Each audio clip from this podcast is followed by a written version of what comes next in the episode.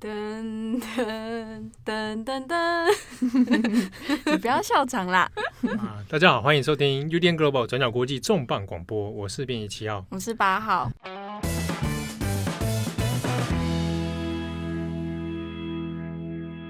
刚刚是来自唐蜜的歌声，对，哦，唐蜜在蒙古草原上面的歌声，啊，大家有听过这个旋律吗？再来登一次好了，来来，唐蜜来，再来登一次。哒哒哒哒哒，然后嘞？哒哒哒哒哒哒，后面我不太会。好，这个旋律大家不要以为是某支棒球队的那个应援歌啊，不过好像也是啊，哈。对，是啊，是。那这个旋律呢，其实是一首蛮知名的 disco 舞曲，就叫做成吉思汗啊。这个这个团体也叫做也同名叫做成吉思汗。啊，他他是来自德国的团体，那他的德文名字我们怎么怎么来念呢？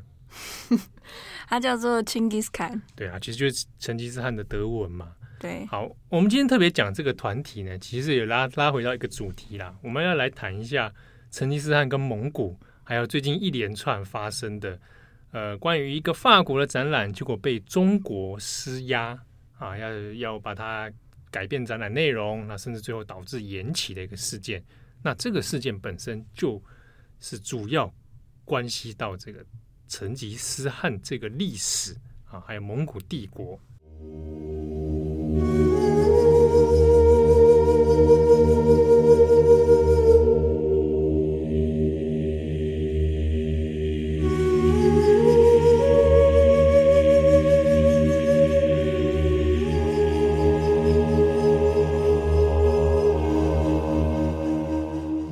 事件啊，发生在十月十四号，法国有一间呃，在法国的南特这座城市有一间呃历史博物馆，他就突然发表声明说，哎，本来有一个原本要办关于蒙古跟成吉思汗的这个一个展览，嗯。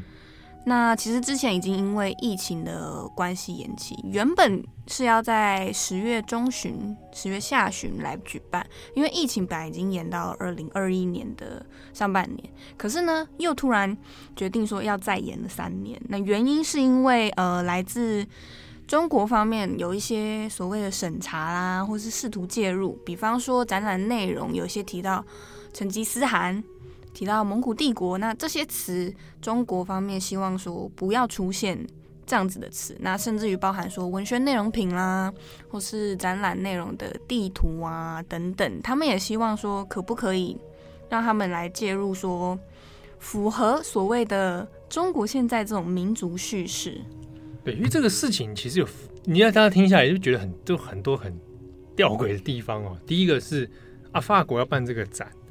啊，关你中国什么事，对不对？我今天办的又不是，哎，我我来讲中国历史啊，我在讲的是成吉思汗跟蒙古帝国嘛，啊，那看起来好像跟中国应该是没有涉入什么直接关联才对。对，不过这边还是要讲一下那个南特的那个历史博物馆，它是在呃一个叫做布列塔尼公爵城堡，那一个很有名的，也是一个历史建筑，这个里面的一个历史博物馆。可是这个展览它其实是有跟内蒙古的。博物院来进行合作。那内蒙古博物院它其实也是内蒙古最大，呃，算是最权威的一个关于自然啊或是历史方面的一个博物馆。所以他们其实是一个正式的合作。那在法国馆方的说法里面，其实内蒙古博物院并没有呃去干涉说这样的内容要怎么样展出等等。那过去几年的筹备啊。似乎也都蛮顺畅，可是是因为后来中国国家文物局这个官方的单位有进入做一些干涉，所以这个干涉，我们大家可以看出那个关系啊，本来应该是双方两个馆之间的合作啊，也算是民间之间的交流嘛。那就展览方面的合作来说，看起来是没什么问题。那直到由官方中国官方的有这个政府色彩的文物局介入之后。才变成说，哎，好像我有一些关于政治敏感方面的疑虑啊，在所以才侧面去施加压力，希望这个法国的南特博物馆呢，能够针对一些用词去做改变啊，那就包括了我们刚刚讲的“成吉思汗”这四个字啊，中文的四个字了，然后还有包含你要不要提到蒙古帝国啊，那或者蒙古族等等这些词必须去做改变。好，那南特博物馆在受到这样的压力之后，所采取的应对方式，就是我们刚刚新闻所看到的。对，他们馆长，其实在那个公开的正式声明里面就有回应说，那他们最后做的这个决定要暂时喊停，往后拖延，那其实也是呃依循着某一种算是博物馆或是一些研究者的那种伦理吧。他就是说，这是关于一些人类啊、科学啊，还有一些道德伦理方面，他们必须要捍卫的事情。嗯，人类科学道德方面，嗯，主要还在于说。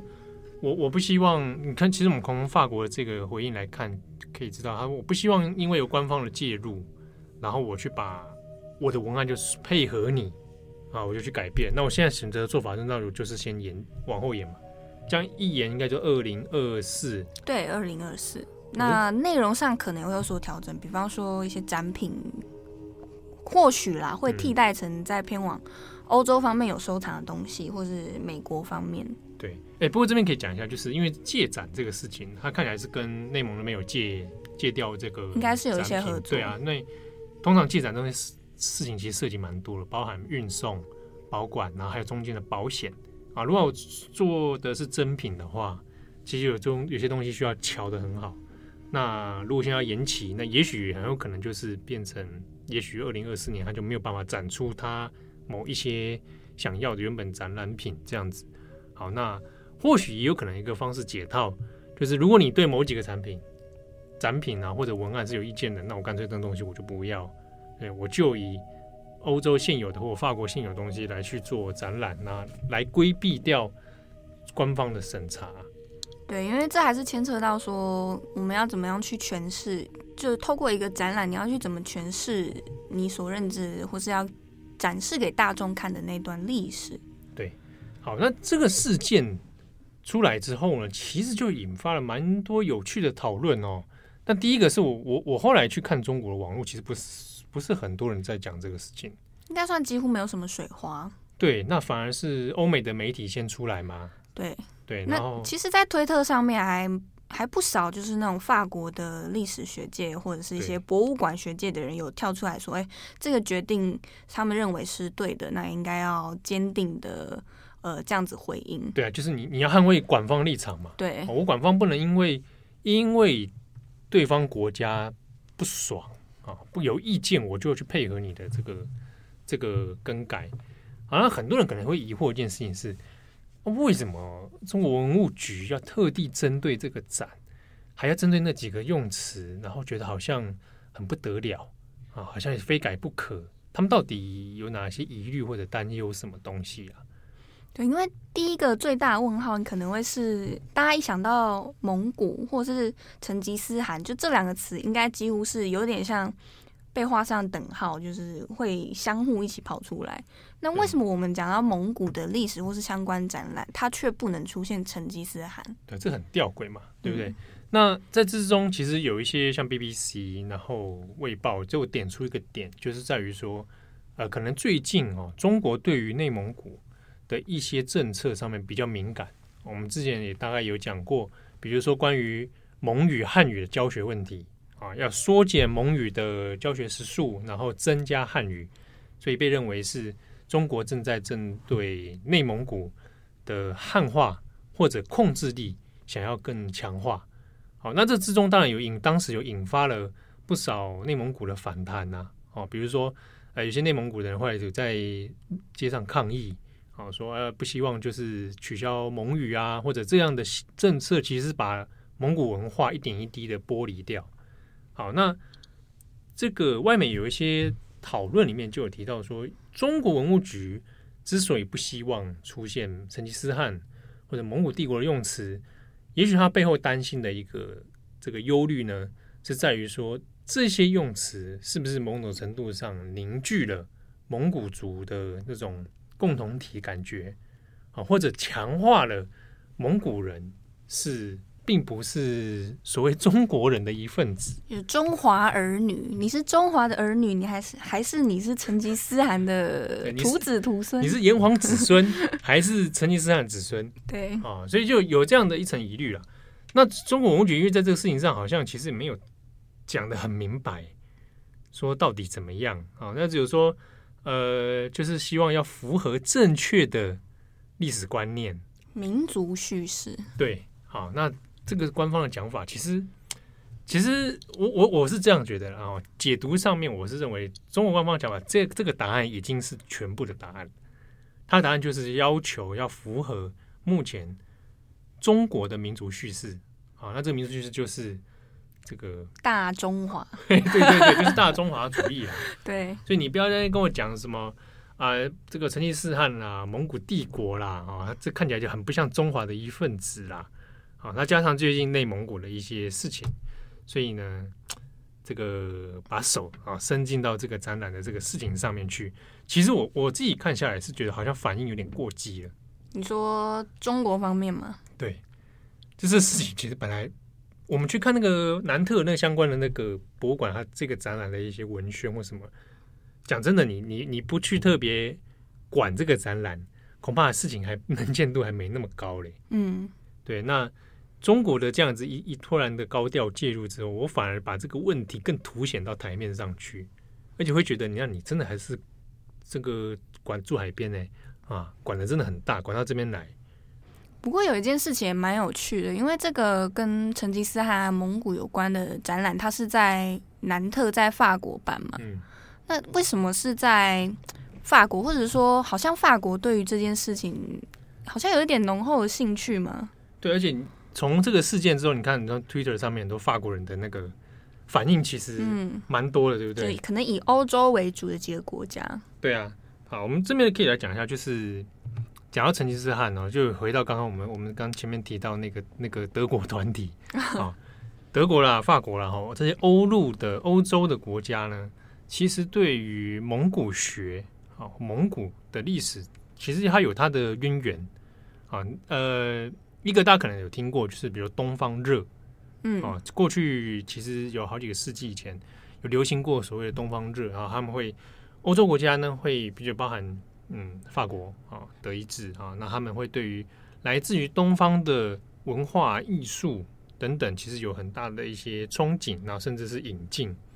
好，那在此之前，其实呢，针对于蒙古的一些相关研究跟文化的讨论，在欧洲也是算其来有自啊。这个当然就跟第一个是在于成吉思汗自己十三世纪的这个崛起哦，有当然有很直接的关系。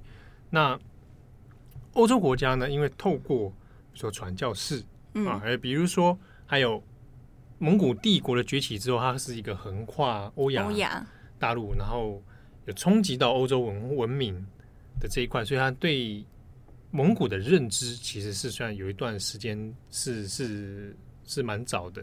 好，那加上还有马可波罗哦，对，马可波罗游记哦，对，马可波罗游记的在早期的引进啊，就对于说，哎。对于欧洲人来说，过去的欧洲人呢、啊，哦，开启了一片这种，哎，对于东方啊，远东的这样的一个视野。因为像是那个马可波罗游记，因为它的呃被大众认知之后，其实，在过去欧洲对于那种东方的想象，可能并没有觉得是一个比较文化先进的地方。嗯，那可是因为这个游记让。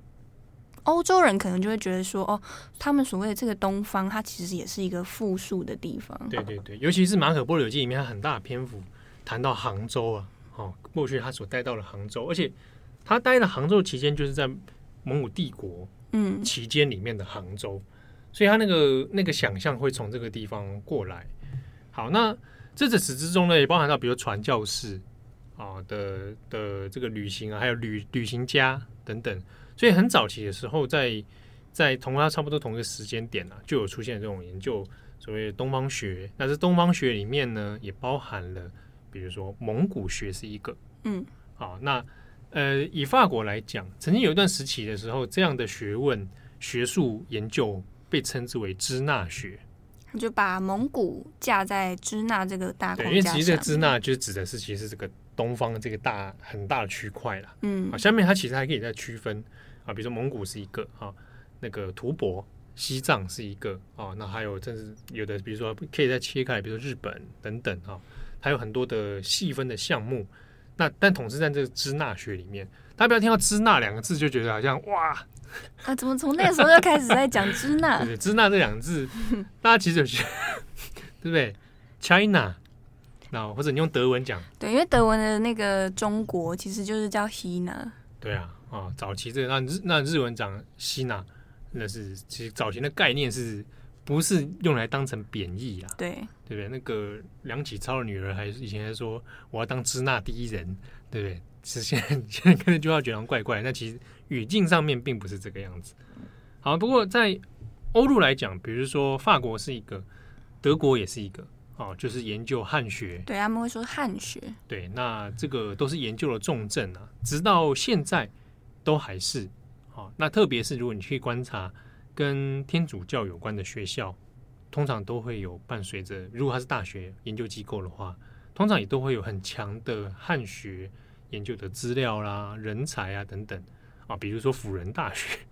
你现在说台湾的是不是？台湾的辅仁大学，对啊，台湾辅仁大学很有名，就是汉学研究中心。嗯嗯，啊，它就有很多，比如说我有一些资源跟欧陆是有所交流的，那这中间当然奠基于，比如传教士啊，那。也包含了很多关于蒙古的方面的研究，所以你今天你看到在法国会办这样的展览，算是其来有志啊。因为本来你到今天，假设你今天啊八号说他这个离开转角国际之后，突然想念蒙古学 哦，那他可以选择的方向可以去德国、法国也是一个，或者还有一个是去日本啊，日本的东大东京大学跟京都大学也是。日本很有名的蒙古学研究的重镇哦，而且当这两个学校里面其实都有蛮多有名的学者，而且是有开创性研究的学者在里面。好，那或者有人想说去美国念，美国的蒙古学相关研究其实反而是比较晚，哦，在二战以后才比较建立起来。那这个跟有蒙古人流亡到美国这样的背景脉络有关啊。那很多大部分可能去那边研究的大部分是近代的蒙古发展了，那所以假设对蒙古学有兴趣的话，几个路线就是要么你去真的去蒙古，啊，蒙古国，啊，或者去内蒙古，那或者就是在欧洲的法国、德国等这些地方来来成为一个你研究的中心。但因为你刚刚提到的几个国家，比方说欧陆的德法，或者说日本，它其实在呃成吉思汗，或者是说。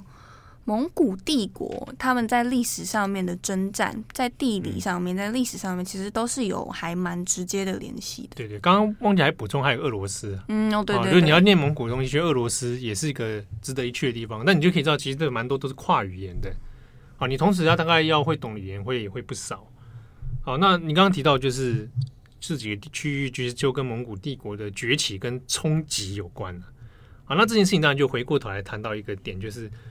那我们在这一次这个展览里面，到底提成吉思汗跟提蒙古帝国这件事情，它象征的意义到底会是什么啊？为什么又会觉得好像刺激到嗯中国官方？那他的忧虑又会是什么？好，这边提到几个点，我们我们大概先回过头来慢慢一一条一条来讲好了。比如说我问八号好了，就是在这个新闻之前，你对于成吉思汗的印象会是什么？或者直觉的印象，不是不是馆长哦。因为讲很多，很多人成吉思汗就是想到是馆长。现在搜寻成吉思汗，可能第一个出来都是搞不好都是馆长，对不对？这个已经把它 代代变成代名词啊。或者以以前比较老一点的人，比如说我，成吉思汗就会联接到是烤肉。为什么？蒙古烤肉，我完全没有恍然大悟的感觉，完全没有。可是唐蜜在旁边点头，真的，他果然也很老。蒙古烤肉为什么？什么意思？台湾不是有所谓的蒙古烤肉吗？嗯、你知道吧？我知道啊。那你知道这个是 create 出来的吧？你是说在台湾？在台湾发明？你说就像月亮虾饼在台湾的 存在吗？蒙古烤肉发明出来的，哦、你上网搜寻，那跟那个相声大师有关。什么、啊？讲讲就笑了。蒙古烤肉这个事情是一个蛮幽默的历史，你可以 找找看。好，我再回去。对，但是很多人的确会对于蒙古等于烤肉等于成吉思汗。以前我小时候还有一间烤肉店很有名，叫成吉思汗。嗯，哦，他的那个 image 就是这样子挂在一起啦。蒙古人等于吃烤肉，啊，等于他们都成吉思汗。又或者有些人的印象来自于金庸的小说。哦，对，我正要讲，哎，我的应该是《射雕英雄传》，对吧？很多人对蒙古人的名字托雷，托雷那个他叫什么？安达，托雷安达 对不对？托雷啊，还有谁？还有谁？忽必烈，对，忽必烈，完颜阿骨打。其实里面，其实里面那个铁木真也有出现啊。铁木啊，铁木真啊，铁木真，铁木真，金刀驸马，对对对，对？很多人其实很多的概念是从从这边来的，对。可是台湾其实明明有蒙藏委员会，嗯，对不对？就是从中国一路这样移植过来，对蒙藏委员会。那其实有一些相关的研究资源呢、啊，或者说，你看你对成吉思汗印象可能会比较稀薄，或者比较单一化，嗯。或者联想到啊，蒙古帝国就是等于元朝，然后等于呃，好像时间国祚很短，一下就灭亡了啊，等于等于种族入侵，然后这个欺压汉人，会吗？你会这样有这样的想法？我不会倒觉得什么欺压汉人呢、欸。啊，你觉得有吗？我我我刚才为什么会有提这个印象，就是因为我小时候的历史课本。哦，你觉得他们入侵是不是？我，我所使用过，你应该没用过。国立编译馆，嗯，应该没有。哇，讲国立编译馆，好好羞耻啊！我可能是什么，比方康差，对这一类的。你们已经是多版本的时候，对，我好像是最后一届国立编译馆的。嗯，就是有官方统一教科书里面版本，都还会写元朝蒙古人的文明比较低哦，然后呢，他们会欺压汉人。好，种族主义。哎、欸，等下你讲那个，我突然想到，因为后来那个《射雕英雄传》里面，其实郭靖后来就是帮宋朝，对啊，他们说抵御宋朝的入侵，哎、欸，不是抵御那个蒙古的入侵了，对在那边守城，襄阳城啊，对不对？郭靖就 郭靖就是中华本位主义嘛，对对对，对不对？然后没办法，他他他在那个处境下面，对不对？即便拖雷跟他多好啊，也是没什么用。啊，扯远了。但的确，因为在过去国立编译馆里面的那种传统汉人史观里面，这个成吉思汗的崛起，然后到蒙古帝国的建立，然后很少把南宋全部消灭掉，对于汉人来说，这个是异族入侵嘛。然后你看，又在在这个华夏大地建立了他们的帝国，就在中原中间的中原概念。对啊，那这个对于汉人来讲，他就是难以接受民他们的民族心来讲难以接受，所以我们过去甚至有些传统史学家还是会把它认为是一个啊异族异族历史的入侵。然后其实有一种叙事方式哈，你听听看，就是这是蛮族进到文明世界，然后把文明给毁掉。好，在很多汉人的描述里面，甚至当时代的一些西洋的汉学家。也会有这种描绘，就是呃，蛮族出现了啊，蛮族的武力很强，然后把一些这个地方屠城，巴拉巴拉巴拉，然后之后呢，就哎毁掉了文明这样子，然后再建立自己的国家，都会有这种叙事。可是呢，就历史研究来讲，呃，我们可以讲近代的对于蒙古帝国，或者我们讲所谓的大元帝国的研究，其实有很多会把这样的观念重新要翻翻转了。我们不能再用一些嗯很很中原史观，对，很汉人本位的方式去理解这个事情。那那跳脱出来之后，会发现，第一是蒙古人有没有文明这件事情，你要怎么去判定？哦，他的生活中可能就本来就本来就没有在读四书五经啊，对，他的文化里面，草原文化里面可能没有，他不是儒家文化圈影响之下，他他没有读你汉人所谓的文明经典的话，那。那你你就汉人观点，你会觉得他好像很野蛮。那实际上，就元帝国或者蒙古帝国的成立，或者他实际的帝国运作来说，其实他文明状况并不是很糟，而且是反而有某种程度上是更注重庶民的文化生活、庶民的戏剧，然后歌曲等等。那其实在这方面都有很多蓬勃的发展。好，所以呃，近代以来其实。即便到现在哦，你在中国的网络上搜寻，还是会有人会觉得疑惑啦，说：“哎，这个蒙古帝国到底是不是汉人的一个政权，或者它是不是中华帝国的一种？”哦，有一些人也会问说：“那成吉思汗到底是不是汉人？”对，或者成吉思汗算不算中国人？对对，算不算中国人啊？对，成吉思汗是不是是华夏英雄？我们一听都会觉得笑，对不对？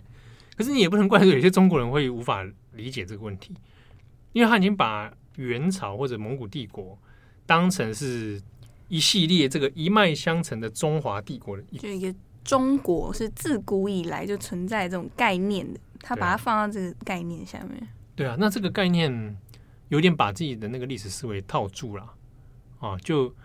有的人会奉反奉说，这样概念其实就是你你其实就是被被人家消灭了，那你还要阿 Q 的在那边说，那没有没有没有，他其实是这个中华帝国的一种哦，所以是这样这样的思维，其实近近代以来就有很多的翻转了。其实我在进到我是历史系嘛，对，进到历史系之后，才对这件事情才有一点新的认知。可是历史界历史界里面也有很多比较传统老派的。史学家是会看不起这个蒙古帝国史的，就是不屑教。你觉得他不正统是不是？就是觉得这东西没什么好教，嗯、那时间那么短，没什么好教。哦，因为他整个元帝国才大概一百年是吗？对，不到一百年。嗯，哦，呃，这边可以讲一下，就是成吉思汗跟这个蒙古帝国的崛起哦，它本身在整个世界史来说都非常的奇特。嗯，时间很短。就崛起了，而且它崛起之后，嗯，它的形态有点像是部落的大联盟哦，就是成吉思汗能够掌握了好几个不同部落，大一统草原。对对对对，那他是把有点像联盟似的哦，把大家串联在一起。那这个各个联盟串联在一起之后，总是会需要一些一个目标啊，不然大家串联在一起的时候没事干，觉得我为什么没没事跟你大家统一在一起，对不对？我们需要共同敌人。那我们就来攻略其他的国家，啊，那这个这样的联盟串起之后，让蒙古帝国的串起速度非常之快，而且它的版图又非常之大，啊，这个版图大到横跨欧亚大陆之外呢，应该是至今都没有任何一个国家能够达到它的这样的程度了。哦，你可以到俄罗斯，那你可以到欧洲，东欧，对，然后可以在不同的。辽幅员辽阔区域都能够安插好自己的这个部族啊，然后来维持这个帝国的运作。其实你是你用光是用想象那个地理空间，就非常的难以掌握。对，因为就算对于刚刚说那个属于被攻打啦的这个，比方说东欧或是一些欧洲国家来说，他们一方面可能会觉得说，呃。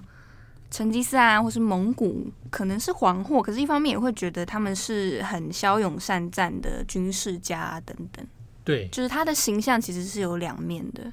对啊，啊，黄祸那个也是因为从早期那个那个匈奴啊，匈奴人啊，他像那个阿提拉，嗯，上帝之鞭啊，那个侵入到欧洲，然后所以欧洲人会恐惧嘛，嗯、就是哇，这个遥远东方来了一群没看过的人啊，这个这个很少。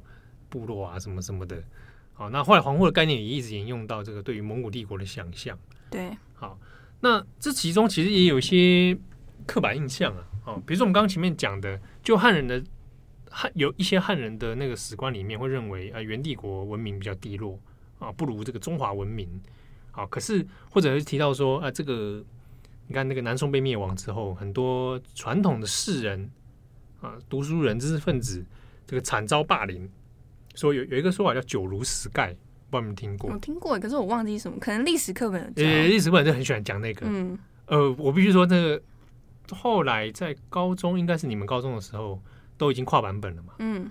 都还会提这个。我听过，但我忘记是什么。哎，“九如十盖”，你要不要解释一下？它就是排位，在元朝的时候啊，应该或者讲大元帝国的状态之下，嗯、社会阶层有排位嘛。嗯。那第十名就最后一名是乞丐。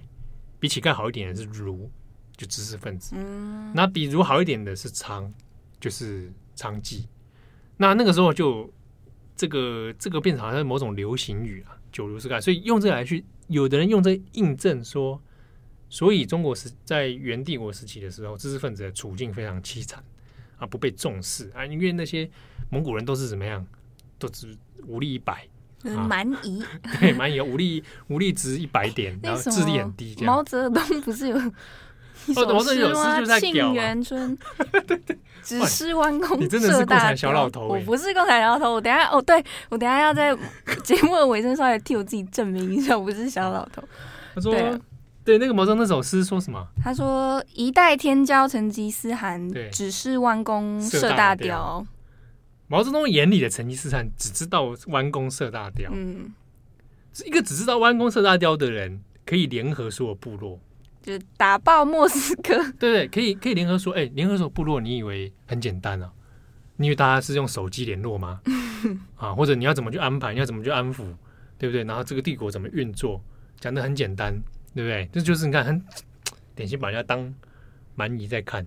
对，这些形象非常的明确。对啊，那那个九如石盖，我们先讲那个九如石盖说里面，其实也有很多的反面例证再去讲说这个这句话其实有点问题啦。比如说，呃，真的去研究当时元帝国时期的那些汉人知识分子处境，真的有很糟吗？结果发现，哎，也还好。啊，有很多人其实有进到这个政治中心里面去，变成一个测试，或者变成一般还是有知识分子。那之中当然有一个差别是，呃，比如说元帝国他还是会比较喜欢任用他比较亲近的，还是任用部族，或者任用来自于中亚哦其他。这个种族的人，好，那汉人可能不会是最低优先选择，但是是不是汉人都被压制变成九如石盖？这个说法是其实有点疑虑的啦。那另外再回到说我们讲那个文明文明之说，就是说，哎呀，这个元帝国的文明不够兴盛啊，等等。其实最直接打脸的证据就是马可波罗啊。我们刚刚前面讲马可波罗游记里面有很多，其实在元帝国时期底下的繁荣景象，通商。尤其是穆斯林的这个在里面的通商啊，然后城市的活络啊，而且因为元朝的那个版图其实算应该算是丝绸之路，都是在同一个政权下面。对，它不管是欧亚通商或者是什么香料啊、贸易等等，应该也是还蛮通畅的。对啊，所以就一些比较这个民族主义的史观来去看蒙古帝国的时候，反而就会陷入一个很狭隘的观点。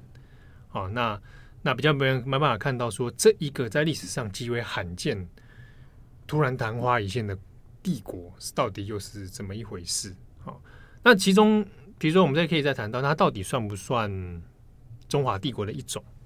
好，这个比较有特别的是，它很多我们去判断它是不是中华帝国的一种的时候，会去看它的政治体制。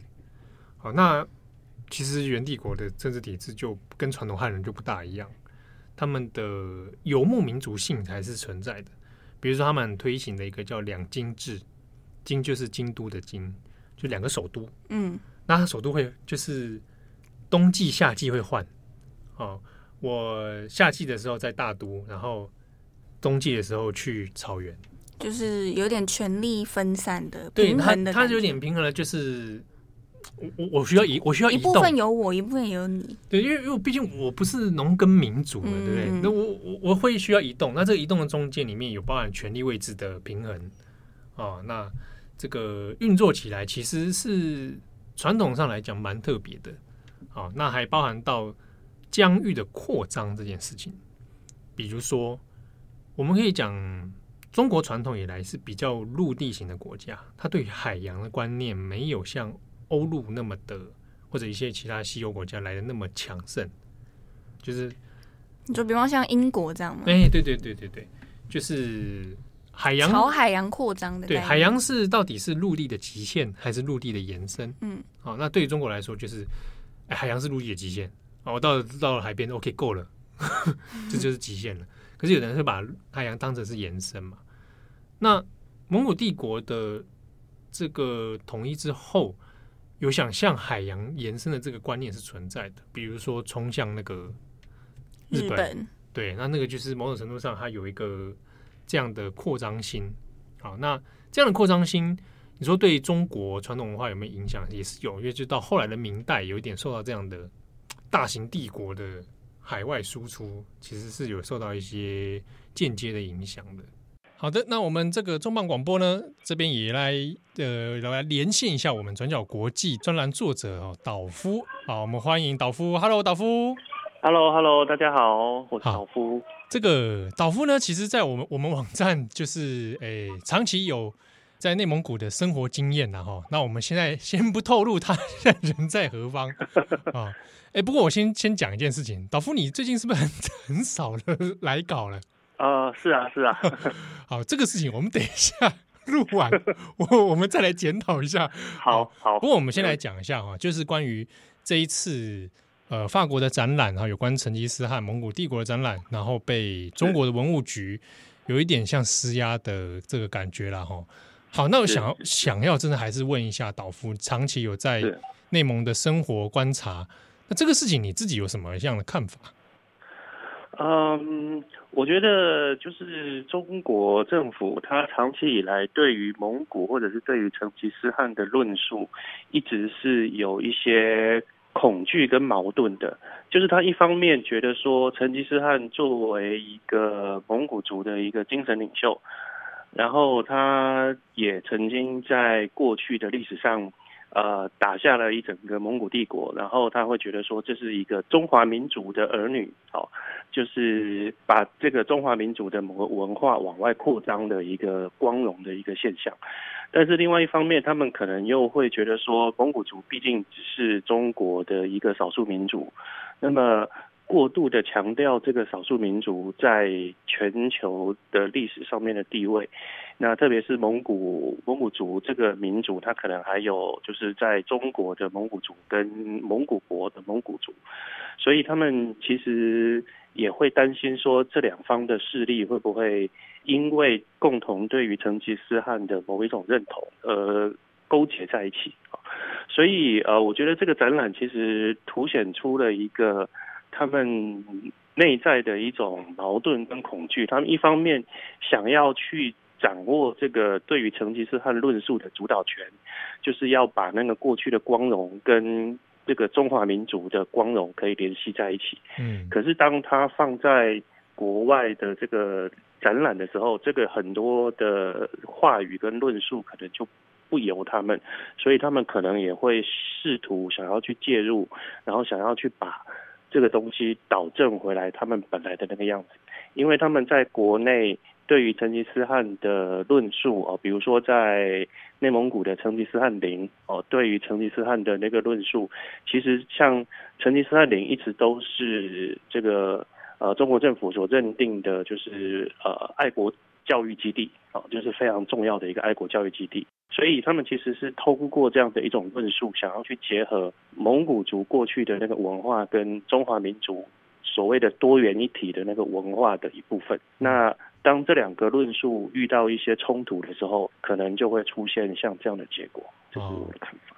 这个就其实也是反映了他们这个中国在这方面论述上内在的一种焦虑嘛，很想很想把蒙古族，然后把成吉思汗这个这一个象征吸纳进中华文化体系里，是是是，但是又又又又吸纳的过程里面，其实有面临很多的内在矛盾跟焦虑感。对对对，是但其实说起来，真的还的确是为以如果以当代中国来说，它有其这种政治统治或者。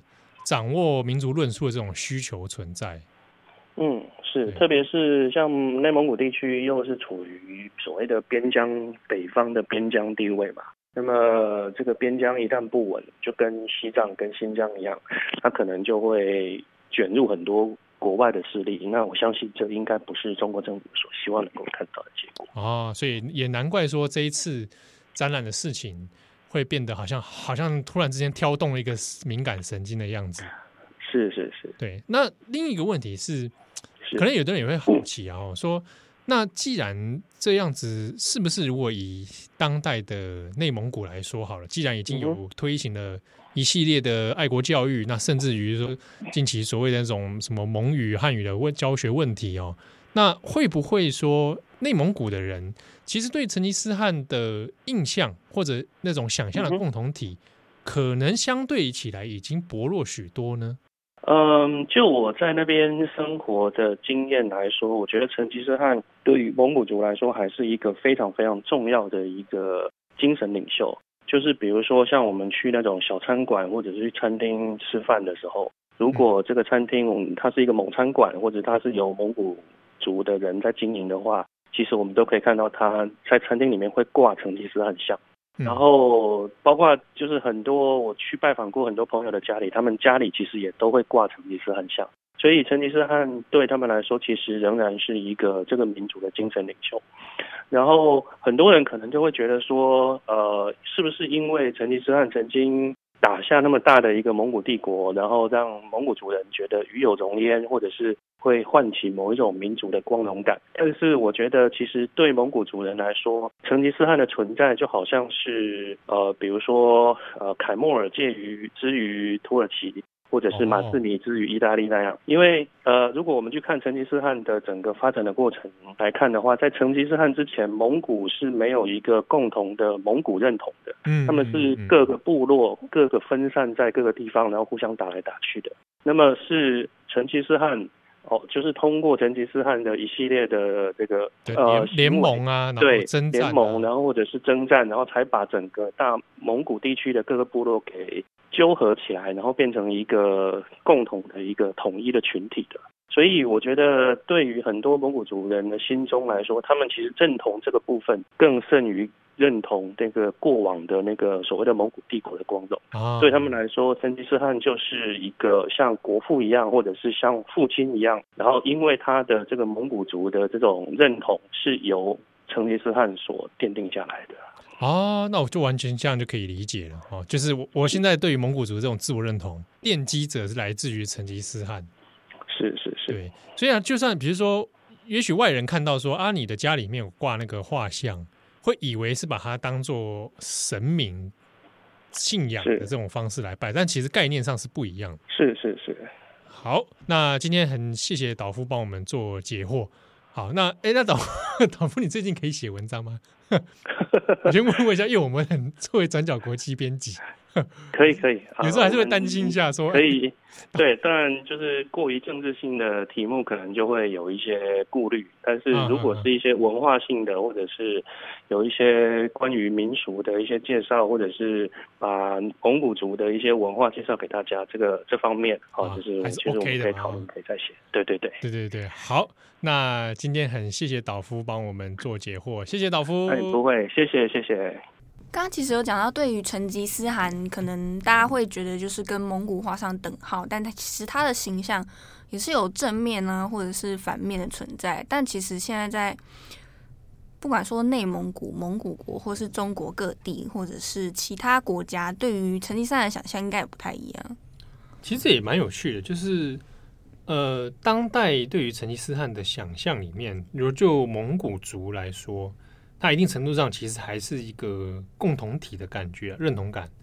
哦，就我们前面讲，比如说有些汉人会觉得自己是炎黄子孙，那对于蒙古族来讲，也会觉得我是成吉思汗的子孙，我们草原的子民。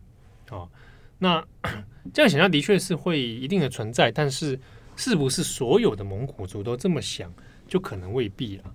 啊，那可能也跟生活区域的经验啊，或者你你的生活认同有关，比如说。嗯，中国各省里面，其实有时候在网上也会看到他们一些对话嘛。啊，我是蒙古族人，怎样怎样那？有的人可能对于这个的观念比较淡薄啊，那好像也蛮正常的。那有些也会觉得说，哎，大家不要去侮辱成吉思汗，因为那个对我们来说是一个呃很崇敬的一个一个对象。好，那或者举一个例子，就是在日本其实也有不少蒙古人啊。那比如说像很多知名的相扑选手。嗯，其实也是蒙古。那个学者杨海英，他后来也是规划到日本嘛？啊，对对对，对啊，呃，很有名的学者杨海英，嗯，他是规划日本籍嘛？对啊，他是蒙古人，然后规划日本籍。啊，那像呃，这个学校相扑，比如招青龙啊，哦等等。那在日本呢，就已经有发生过，比如应该是去年的事情啊，就是有个漫画里面就是有画成吉思汗的画像。然后就画了不雅的画面，有点去揶揄成吉思汗。嗯、结果这个搞笑漫画就被人家抗议，那被包含，比如说招青龙也很不高兴，然后很多在日的蒙古人就觉得说这个是侮辱他们的成吉思汗，所以弄到后来那个漫画出版社有道歉，然后后来漫画也被被消除的那个那那几张画像被下架吧。对，那这个事情当时有很多引起很多讨论啊，因为有一些日本人不明白为什么。说哎，我画成吉思汗又怎么样嘛？对，那可能就没有理解到成吉思汗这个 icon 对他们有些蒙古人来说是一个你不应该去侵犯、不应该去去开玩笑的对象，就好像日本人不会去开天皇的玩笑一样。但这其实绕回来，就跟刚刚我们说那个中国方面介意法国南特把成吉思汗啊，或是蒙古帝国这些字眼元素。他把它展示的时候，因为它代表了其中一个意义，也像是在有点类似于间接凝聚吧，或是在反复的叙述这样子的民族叙事。对，它就是对于蒙古人来说，它有变成有精神上的凝聚力。嗯，啊，它是一个号召的方式。这也就是我们看到说，在有一些包含蒙古国、内蒙古的一些对于中国的抗议里面，有时候会出现的符号就是成吉思汗。嗯，啊，它会象征这个嘛？那。中国里面也有人会注意到说，哎，蒙古好像不管是内蒙还是外蒙，会出现一种所谓的极端民族主义，啊，强烈的反中。那这个反中里面就还包含到，就是他们是会强烈的认同蒙古族这件事情。那蒙古族要对抗你们这些啊，曾经呃被被我们消灭，但是后来又在欺压我们的这些汉族哦，等于是中间就会有一些蛮微妙的民族意识的对抗。那我有一个小问题，既然你们刚刚要求我唱那首歌，我一定要你们解释一下，到底唱那首歌的意义是什么？就是这首歌还有成吉思汗这个乐团到底是什么意思？哦，你说请唐蜜唱刚刚那个旋律是 意义是什么？啊，对对对，我是编辑唐蜜啊。没有，就就好听啊，就留下编辑唐蜜甜美的嗓音。对，在重磅广播里面。留下他的，这叫做什么？你知道吗？什么？余音绕梁。我刚才也是想到这个词，哎，是不是？对啊，哇，我我人还在现场，我们两个很滑哎，我们两个我们两个真的很滑，而且还讲成语，成语哎，哇哇哇哇，我们两个真的是哈滑头滑脑。我没有，你而已，我没有。哎，据说编辑七号是这个成吉思汗这个乐团的粉丝，算是吗？哦，对，我是他们粉丝。对，我们讲那个 Chinggis Khan 那个团体啊。一九七九年成立的，在在德国，但不过那个团体里面，唯一德国人只有一个。嗯，啊，其他人好像呃来自各各地。好像南非吗？还是？对对对对，有一个是那个那个很有名的那个，我突然忘记他名字，对不起，反正他是南非。对，然后唯一德国人是那个光头嘛。那他们一九七九年成立之后，在欧洲歌唱大赛里面出现。然后去上一些 disco 的节目，那个时候正好是 disco 很欧陆 disco 很盛行的一个年代。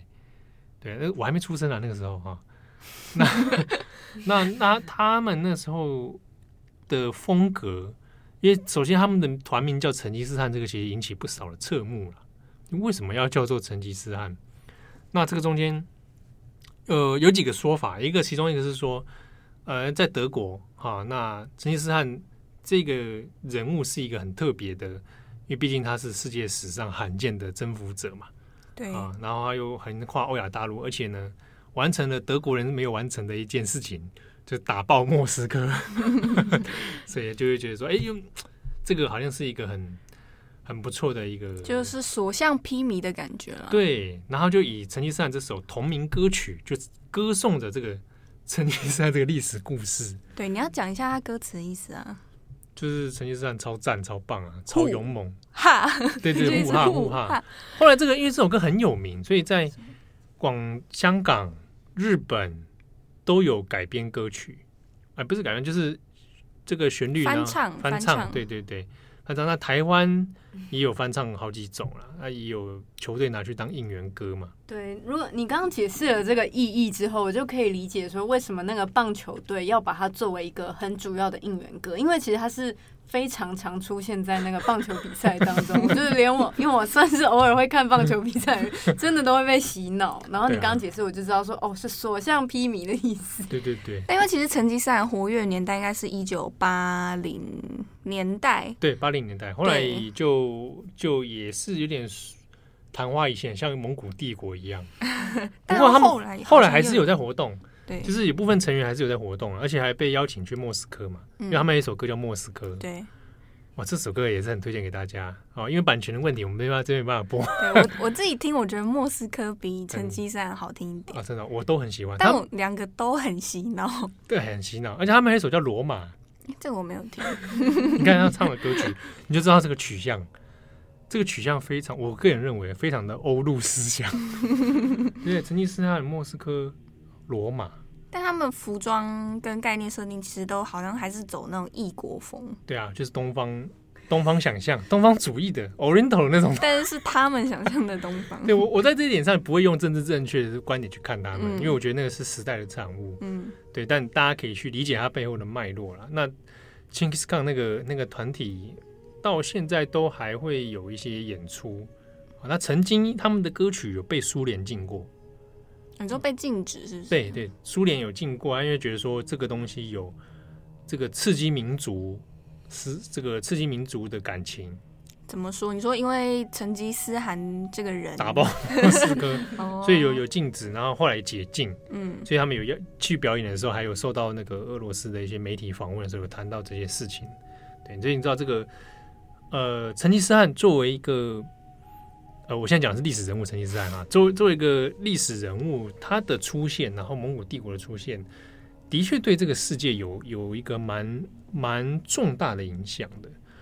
那有一些评论哈，比较当近代的一些历史研究，专门研究蒙古学的，会认为说，其实讲起来，蒙古帝国时间这么短就消失，就败亡哦。几个原因里面，有可能一个是大部分无法应付天灾啊，在蒙古帝国时期的时候，有晚期有非常多大量的天灾，那疲于奔命啊。没办法去应付之外，是认为这是一个太过早熟的国家，就是以当代的技术，十三世纪的技术来说，没有办法管理一个这么大片疆域的的的帝国哦。你要运作起来，本来就很大的困难，你没有网络，对，你没有办法把你的控制力伸到每一个角落。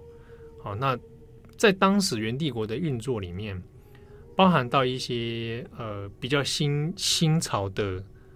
非传统帝国的思维，在在当时其实都算是蛮突出成就，可是却没有办法一直维持下去哦。那那变成一个昙花一现。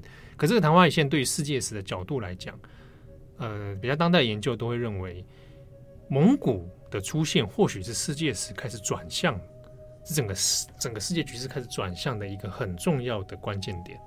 好，那它的文化影响力其实至今恐怕都还是存在的。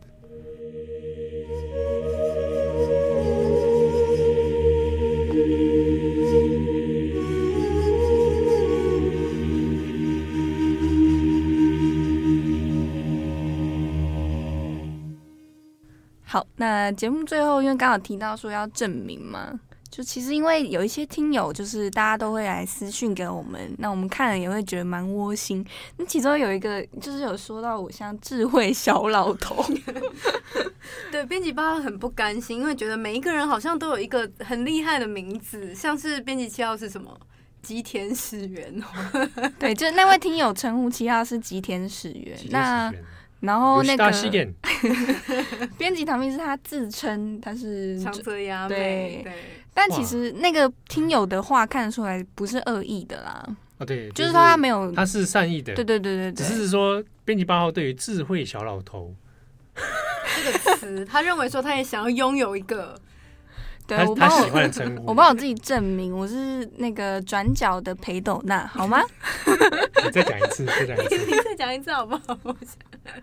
就不是智慧小老头，是转角裴斗娜，好吗？各位听友们，转角裴斗娜 A K A 智慧小老头，这样可以吗？可以啊，也可以。裴斗娜一定要出现，这形象好复杂哦。对啊，那你要不要帮编辑正红讲一下，我们帮他想到的他是转角什么？好，这有两种。如果根据出生年月日的话，编辑正红他就是各位听友们愿意的话，也可以称呼他为转角松山研一。松山研一，一个日本的男星，L 吗？对 L，所以我才说可以把《死亡笔记本》传承给他。笑都没有。他 L，但我要当什么？你就是吉田始源，只是我们就生日来这样判断而已，你不要再抢着啊！生日判断，对。如果生日判断的话，那我不就那个吗？那个转角录完。啊！影子束缚术，影子模仿术，你不要干扰。我们正红还有一个另外的名字可以公布，由编辑唐蜜来说。不要不要！我昨天就在想说，那如果从外貌来说，我们怎么样判断编辑正红应该叫转角什么呢。后来我就在无意间被推播一些影展的贴文之中看到了相像的人。那我先暂时命名正红为转角魏德圣。但至于他本人，到现在也不知道。我们这样认为。你说他转角魏德胜？对啊，其实你仔细你仔细去看某一些就是角度，有一点。就你惊鸿一瞥的话。对我我自己听到应该会觉得是会高兴吧，毕竟魏德胜蛮有才华的。你笑得很阴险。好了好了，那不然我们还是称呼他为转角成吉思汗好了，还是转角忽必烈。我觉得他比较适合当成吉思汗。转角窝阔台，转角拖雷，转角完颜阿骨打，好长的名字。完颜阿骨打是金人，对不起，对了，乱讲，对不起，哎，对哦，完颜阿骨打是金人，对啊，对哦，因为我看那个小说，哦，我小时候真的看蛮多那种，所以谁死守襄阳城？郭靖。好啦，赶快结尾啦。好。好。那以上啊、呃，今天重磅广播，感希望大家喜欢这个，欢迎留言告诉我们你的五颗星在哪里。好，我是编辑七号，我是转角贝多娜，下次见，拜拜。